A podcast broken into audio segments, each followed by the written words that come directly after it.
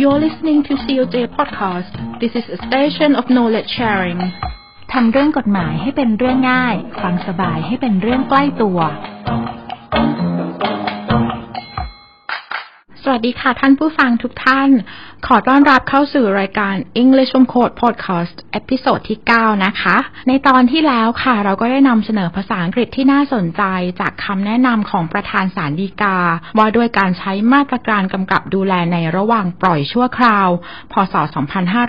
2564 ข้อที่ 1 ถึงข้อที่ 4 ไปแล้วนะคะ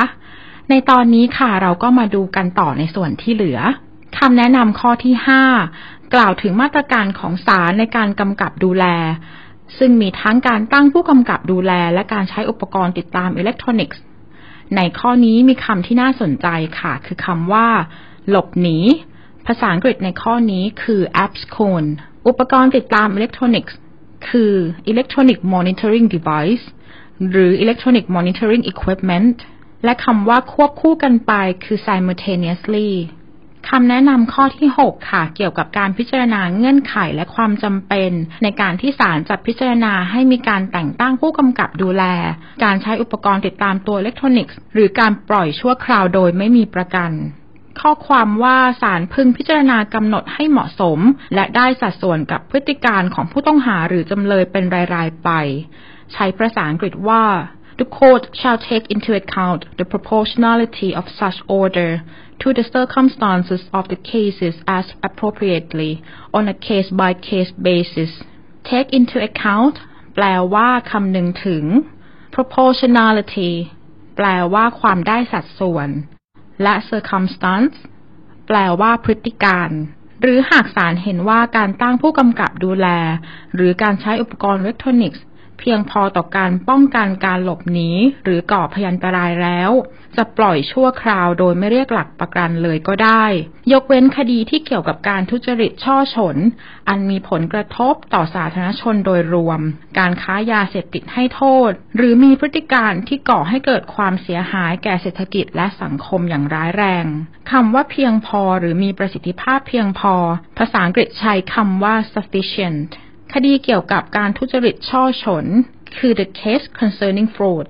หรือ fraudulent case โดยคำว่า fraud แปลว่าทุจริตค่ะ คดีค้ายาเสพติดให้โทษ คือ narcotics distribution case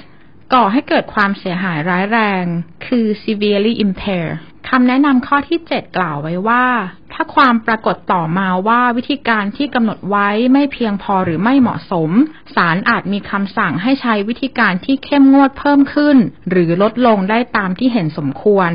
สามารถใช้ภาษาอังกฤษได้ว่า in case it appears thereafter that the prescribed measures are insufficient or inappropriate the court may render an order to impose more or less strict measures as deemed appropriate เมื่อสักครู่คำว่าเพียงพอคือคำว่า sufficient ในคำแนะนำข้อที่ 7 นี้มีคำว่าไม่เพียงพอ ซึ่งภาษาอังกฤษใช้คำว่า insufficient และคำว่าไม่เหมาะสมคือ inappropriate เข้มงวดคือ strict โดยคำว่าเพิ่มความเข้มงวดสามารถพูดได้ว่า to impose more strict measures และลดความเข้มงวดก็คือ to impose less strict measures จากข้อนี้ค่ะจะเห็นว่าคำกริยาที่ใช้กับคำว่า measure ก็คือคำว่า to impose มาใช้คู่กันว่า to impose measure สามารถแปลได้ว่ากำหนดหรือวางมาตรการนั่นเองค่ะคำสุดท้ายจากคำแนะนำข้อนี้นะคะ ก็คือ as deem appropriate แปลว่าตามที่เห็นสมควรคำแนะนำข้อที่ 8 ค่ะกล่าวถึงการพิจารณาและการให้คำแนะนำในการปล่อยตัวชั่วคราว ภายหลังจากมีคำพิพากษาแล้ว ซึ่งศาลอาจสั่งปล่อยชั่วคราวด้วยมาตรการต่างๆ ได้ หากจำเลยไม่เคยถูกคุมขังมาก่อน หรือได้รับการปล่อยตัวชั่วคราวในศาลชั้นต้น หรือศาลชั้นอุทธรณ์และไม่มีพฤติการที่จะหลบหนียุ่งเหยิงกับพยานหลักฐาน หรือก่อภัยอันตราย แม้ยังไม่มีการยื่นอุทธรณ์หรือดีกา หรือยังไม่ได้รับอนุญาตให้อุทธรณ์หรือดีกา ข้อความที่ว่าภายหลังศาลมีคำพิพากษาแล้ว สามารถใช้ภาษาอังกฤษได้ว่า after the court has rendered a judgment ศาลชั้นต้นก็คือ court of first instance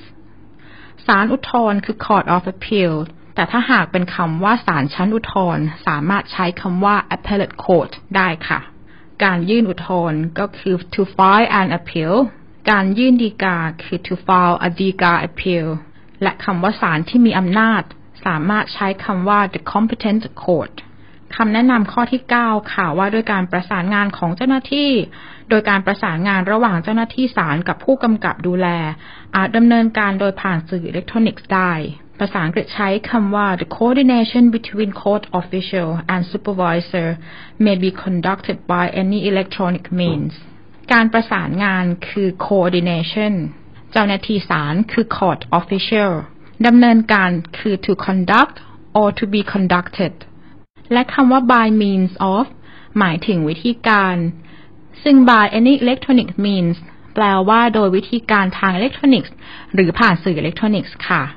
คำแนะนำข้อที่ 9 ย่อหน้าที่ 2 กล่าวถึงการประสานงานโดยผ่านสื่ออิเล็กทรอนิกส์ ในกรณีการแต่งตั้งบุคคล ซึ่งอยู่นอกเขตศาลเป็นผู้กำกับดูแล โดยมีรายละเอียดว่า ในกรณีที่มีความจำเป็นต้องแต่งตั้งบุคคล ซึ่งอยู่นอกเขตศาลเป็นผู้กำกับดูแล อาจขอให้เจ้าหน้าที่ศาลหรือบุคคลดังกล่าว ที่มีภูมิลำเนาอยู่ในเขตของศาลนั้นให้ประสานงานให้ เพื่อความรวดเร็ว การติดต่อระหว่างเจ้าหน้าที่ศาลด้วยการจะดำเนินการผ่านสื่ออิเล็กทรอนิกส์ก็ได้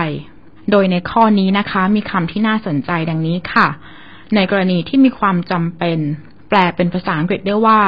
in case there is a necessity to เขตอำนาจศาลคือ jurisdiction ภูมิลำเนาคือ domicile และความรวดเร็วคือ speediness คำแนะนำข้อที่ 10 ค่ะ ว่าด้วยการจ่ายค่าตอบแทนและค่าใช้จ่ายแก่ผู้กำกับดูแล โดยสารอาจแจ้งให้ผู้กำกับดูแลทราบถึงสิทธิ์ที่จะได้รับเงินดังกล่าว ภายหลังจากการปฏิบัติหน้าที่เสร็จสิ้นแล้วก็ได้ มีภาษาอังกฤษที่น่าสนใจดังนี้ค่ะ ค่าตอบแทนคือ remuneration ค่าใช้จ่ายคือ expense สิทธิตามกฎหมายคือ entitlement หน้าที่ที่ได้รับมอบหมาย assigned duty ในข้อนี้ค่ะมีคำว่าสิทธิตามกฎหมายหรือ entitlement ซึ่งในคำนี้แตกต่างจากคำว่า right โดย entitlement ค่ะ จะหมายถึงการที่กฎหมายกำหนดให้มีสิทธิ์ เช่นในกรณีนี้คือสิทธิ์ในการได้รับค่าตอบแทนและค่าใช้จ่ายของผู้กำกับดูแลตามกฎหมาย ว่าโดยมาตรการกำกับและติดตามจับกลุ่มผู้หลบหนีการปล่อยชั่วคราวโดยสาร และกฎหมายก็กำหนดให้ศาลสั่งจ่ายให้แก่ผู้กำกับดูแล ซึ่งก็จะแตกต่างจากคำว่า right โดยทั่วไปที่เรามักจะได้ยินนะคะ ตรงที่ right อาจหมายถึงสิทธิ์โดยทั่วไป โดยไม่มีเงื่อนไขให้ผู้อื่นต้องกระทำการ เพื่อให้บุคคลนั้นได้รับสิทธิ์ดังกล่าว และคำแนะนำข้อที่ 11 ค่ะกล่าวว่า ให้สำนักงงานศาลยุติธรรม จัดทำคู่มือการปฏิบัติงานของเจ้าหน้าที่ผู้กำกับดูแล รวมทั้งคู่มือในการปฏิบัติตนของผู้ถูกปล่อยชั่วคราว และสนับสนุนการดำเนินการของศาลต่างๆ ให้เป็นไปตามคำแนะนำนี้ โดยสามารถแปลเป็นภาษาอังกฤษได้ว่า The Office of the Judiciary shall prepare operational manual of officers and supervisors, including a practical guidance of the provisionally released person, and shall support the operations of the courts to comply with this recommendation. คำว่า operational manual ค่ะ หมายถึงคู่มือการปฏิบัติงาน practical guidance หมายถึงคู่มือการปฏิบัติตน และ to comply with แปลว่าให้เป็นไปตาม ค่ะทั้งหมดนี้นะคะก็คือเกร็ดความรู้ภาษาอังกฤษที่สามารถศึกษาได้จากคำแนะนำของประธานศาลฎีกา ว่าด้วยการใช้มาตรการกำกับดูแลในระหว่างปล่อยชั่วคราว พศ 2564 ค่ะ ซึ่งคำแปลของคำแนะนำฉบับเต็มนะคะ ท่านสามารถศึกษาได้จากเว็บไซต์ของสำนักงานต่างประเทศสำนักงานศาลยุติธรรม ซึ่งจะได้แปะลิงก์เอาไว้ข้างใต้คำอธิบายของคลิปนี้ด้วยค่ะ ค่ะ และรายการ English from Code Podcast นะคะ ก็จะนำเกร็ดความรู้ภาษาอังกฤษเกี่ยวกับกฎหมายในหัวข้ออื่น ๆ มานำเสนอทุกท่านต่อไปค่ะ รอติดตามกันนะคะ Until the next episode thank you and goodbye ท่านสามารถรับฟัง COJ Podcast ทางสื่อออนไลน์ ไม่ว่าจะเป็น YouTube COJ Channel Apple Podcast SoundCloud Spotify และเว็บไซต์กองสารนิเทศและประชาสัมพันธ์ แล้วมุมมองโลกกฎหมายของคุณจะเปลี่ยนไป